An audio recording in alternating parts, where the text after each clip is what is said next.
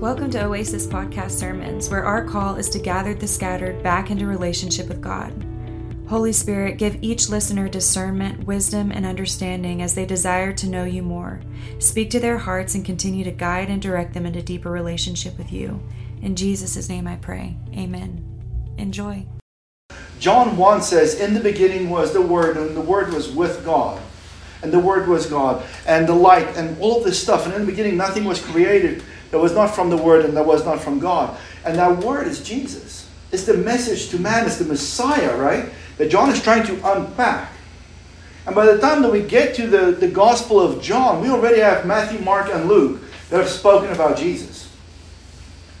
But in John, John speaks of the deity, he speaks of the, the God figure who is Jesus. And in that, he's, he's unpacking this thing that Jesus is the Son of God. But he's part of God, and there's this Trinity message that's, that's in the middle of that. And, I, and it hit me that, you know what? Jesus was there in the beginning. When the earth was without form and void. Right. When his spirit was dwelling over the water. That's Jesus. That's the whole Holy Spirit. When God spoke, let this take form, that was, Jesus was there. He, he, him, the Father, and the Holy Spirit, this Trinity, this thing that we don't understand how three of them become one. They function. He was there at every one of these big milestones. And yet, in the middle of that, after hands reached into dirt and formed the physical form, like built man and then breathed life into it, after all of that, and seeing the fall of man, knowing everything that is going to come, Jesus says at one point in time, there's this conversation in my head that Jesus, Holy Spirit, and God is, you know, Father is sitting down going, I will be the price. I will be the one that will go and pay the price for their sins. So when, when we get into this, when we get into the New Testament, when he actually gets born, when he takes on human form, while he's still fully gone, and don't ask me how that stuff works, but there's a thing in the middle of that where he steps out of heaven. And he steps onto this earth. For who? For us. For each and every one of us. If you've got John 3 16 and 17, if somebody will just read that. For God so loved the world that he gave his one and only Son, that whoever believes in him shall not perish, but have eternal life. For God did not send his Son into the world to condemn the world, but to save the world through him. Listen to, listen to what that says. For God sent his only begotten Son into the world that whoever believes in him should not perish, but have everlasting love, life. For God did not send his Son into the world to condemn the world, but that the world through him might be saved. How beautiful is that? Jesus sitting at the right hand of the, fa- of, of the Father, being part of the Trinity, being part of the Godhead, steps out of all of that to come down to earth, assume human shape and form, frailties, pains, and disappointments, and everything else, right? And then he lives his whole life. Lives his whole life amongst people. He, he steps into his ministry, and at the very end, we know he gets crucified and the pain and the agony that he goes through for that. The thing that amazes me about the story is this this time of year is the fact that Jesus stepped down. He picked up the, the human condition and he clothed himself with that. And he walked as a man for the, the period of time that he was on this earth. That he so much loved us, that the Father so much loved us, that he sent his only begotten Son. It's not about the Christmas tree. It's not about the baubles and the Santa Claus. It's none of, none of that garbage. It's all intended to be a distraction and a delusion to what truly this season is about. It's about the initial sacrifice, him stepping out of heaven onto earth, that, that, that already must have been a massive sacrifice for him. Like, oh man, now I gotta walk places and breathe air and drink water. Are you kidding me? Right? I gotta bathe? What is all this Oh, about? God. You know, the, the annoyances. And then, you know, he lives his life. But but yet he, he counts us worthy to go through that. He counts us worthy. You know, Christmas gets watered down. Oh, our Savior is born, and this and that. And, you know, at Easter, there's this massive thing that gets made about the price that He paid on the cross for our sins and everything else. But I don't think you can truly distinguish, separate the two from each other. The birth and the cross, the cross and the birth, is intrinsically connected with one another, and they cannot be separated. It is a thing that Jesus says, I'm going to go down. I'm being sent to do this thing. And He does it. He does it 100%. And I mean, it's a beautiful thing. We see a little baby born, and Garrett and Erica that just had their baby born last Monday. You know, where you, you see little babies and they're cute and they're this and that and everything else. And we can see some of the godly presence through the wise men show up. You know, gold, incense, myrrh, this, that, everything else. And they bring these very valuable gifts and everything. But yet he is, he's in a manger. He's in a stall. He's, he's no longer in heaven, he's now on earth. And he knows what's coming. When he, when he steps out, he knows that this is the life that's, that's laid out for me. Here's the things I need to face, and here's the things that I need to go through. And we should never take for granted the fact that Jesus was born. And the beautiful thing about 17 is this For God did not send his Son into the world to condemn the world, but that he might, that, but that the world through him might be saved. And that's part of the reason why we share testimonies. These two, these two persons um, that, that gave their lives to the Lord, that's a new birth into a new life. I look at people in this room that has experienced new birth and new life through Jesus. Right?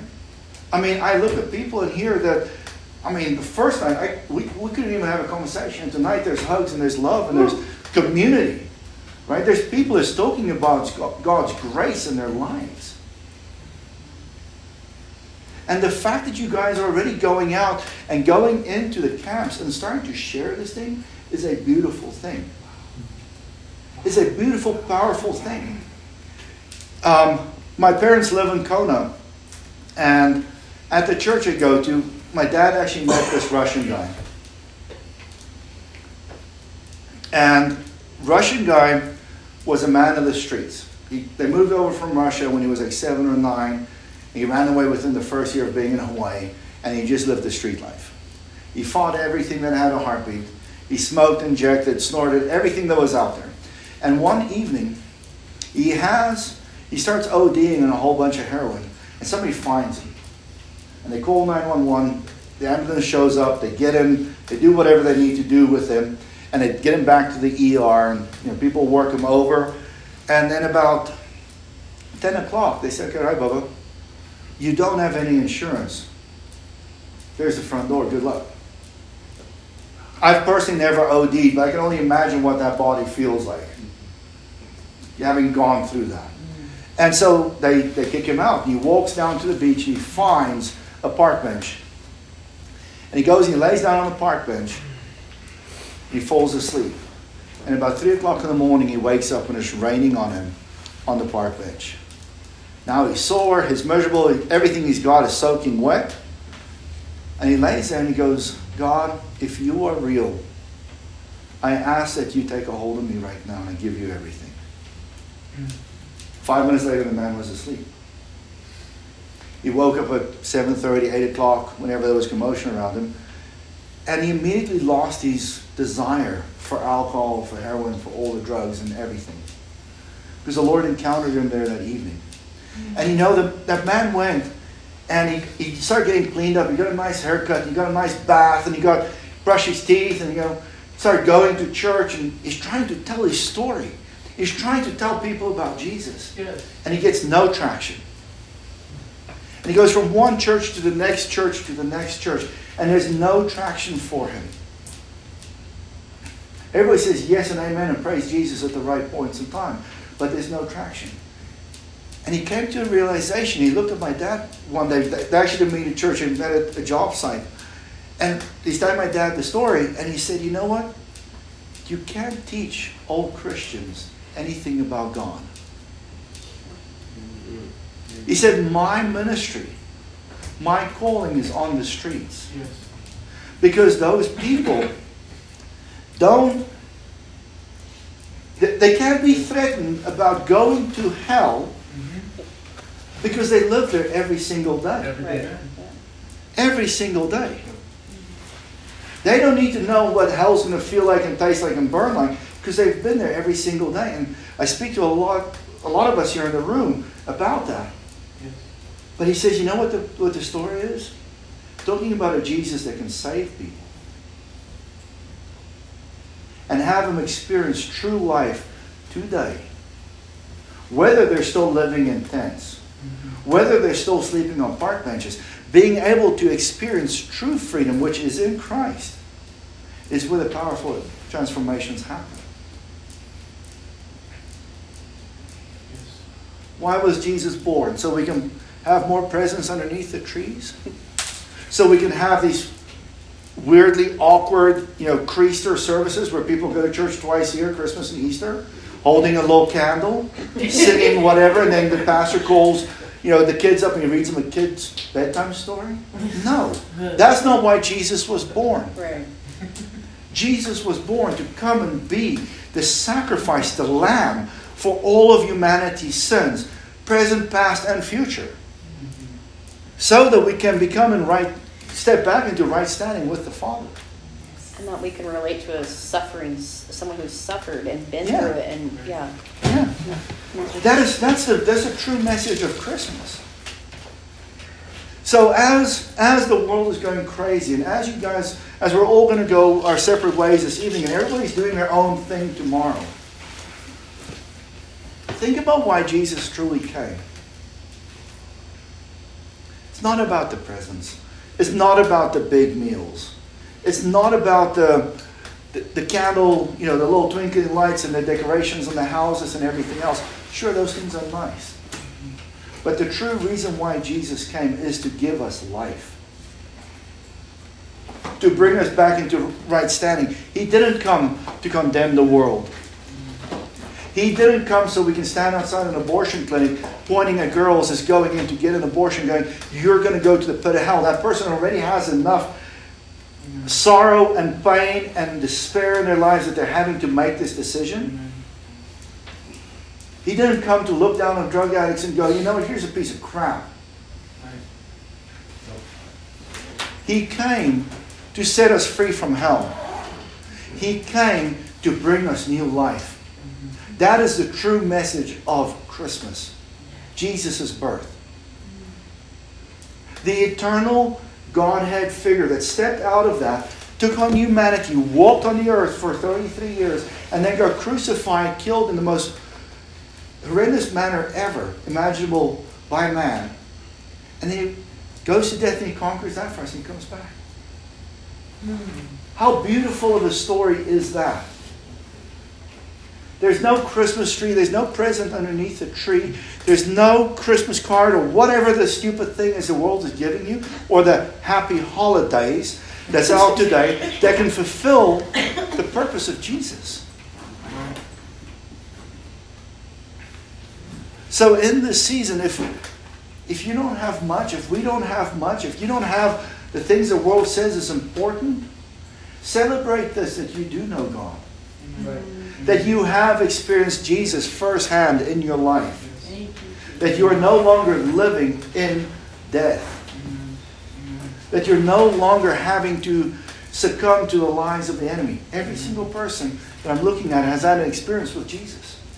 With His Holy Spirit. We've seen the transformations, we've seen the deliverances happen in this very room, and then some.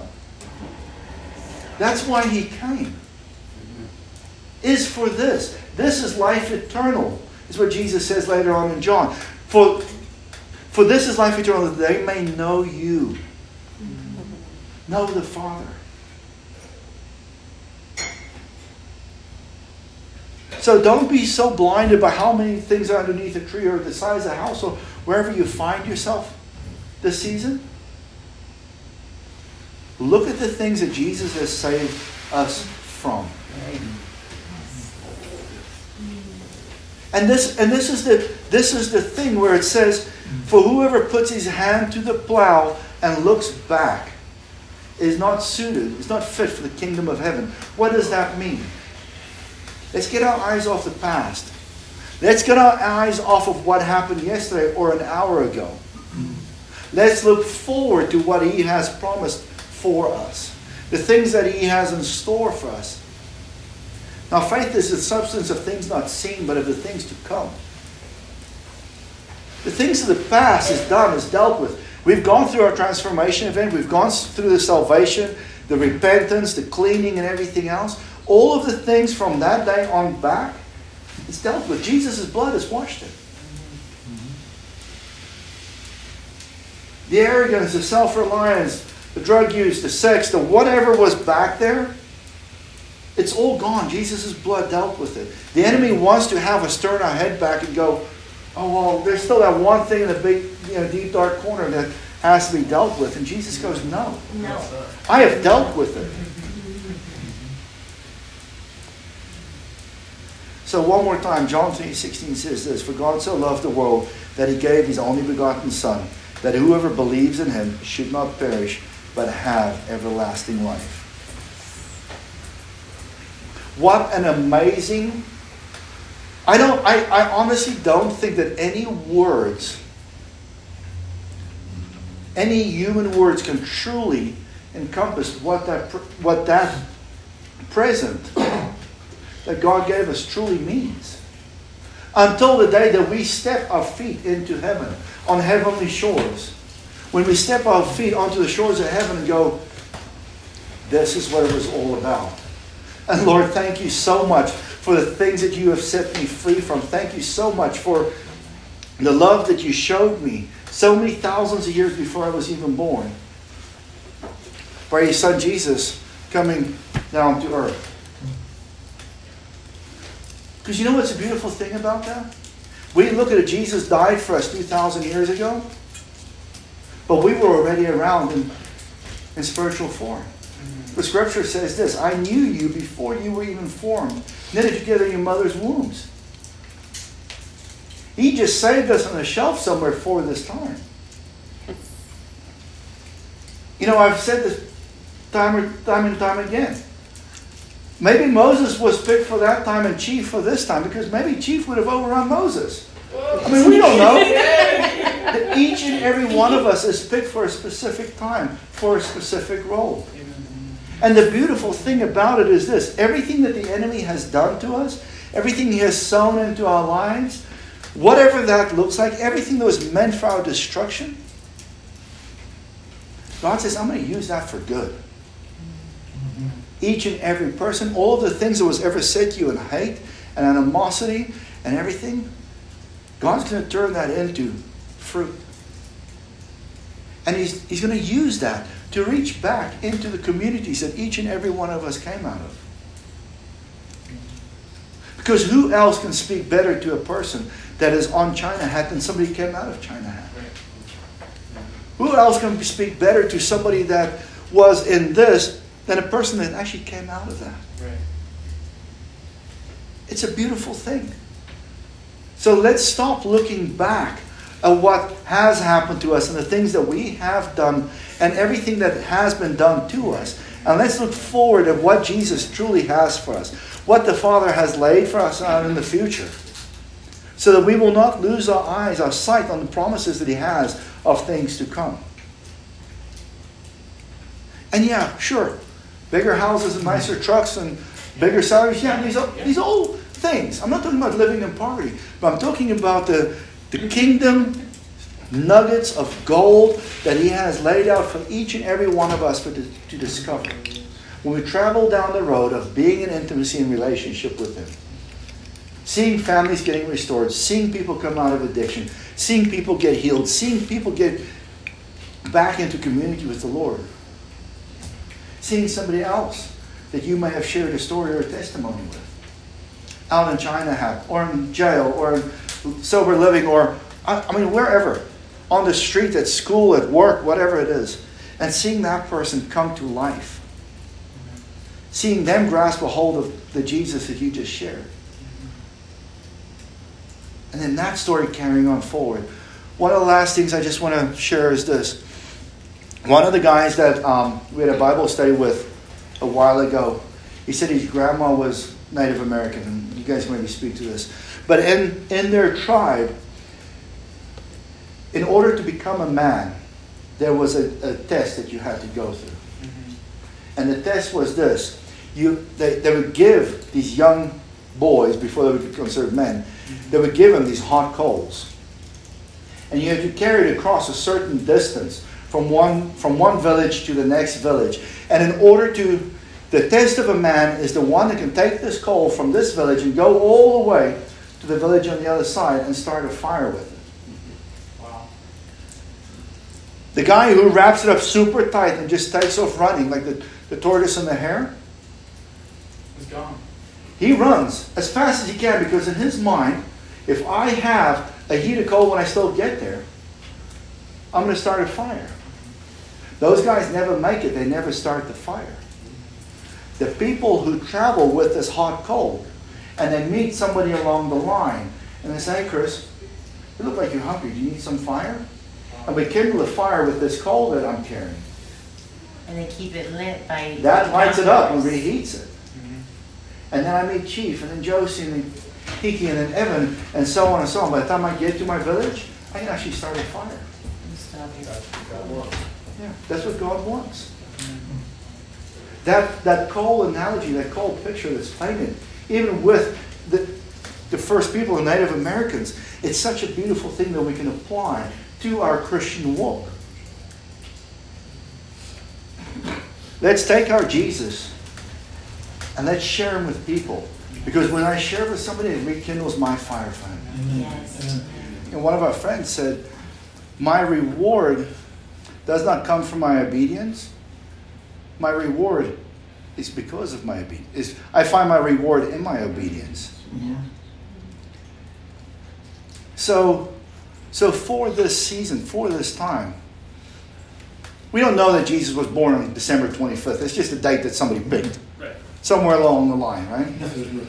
Was that? It was Mithra's birthday. There you go. Romans put it in. So, so it's not tomorrow. It's not that tomorrow is the day that Jesus was born and it's a holy day. Blah blah blah. blah. We are celebrating the birth, yeah. the gift that God gave each and every person, past, future, and present to be set free from the torment of hell. I hope Holy Spirit spoke to you about something in this message today. If you would like to come to service in person, we meet on Sundays at Palmer's Cafe in Bend, Oregon at 5 p.m., located at 645 Northeast Greenwood Avenue. Or if you have any questions about what you just listened to, please email us at oasis.centraloregon at gmail.com. Thanks for tuning in.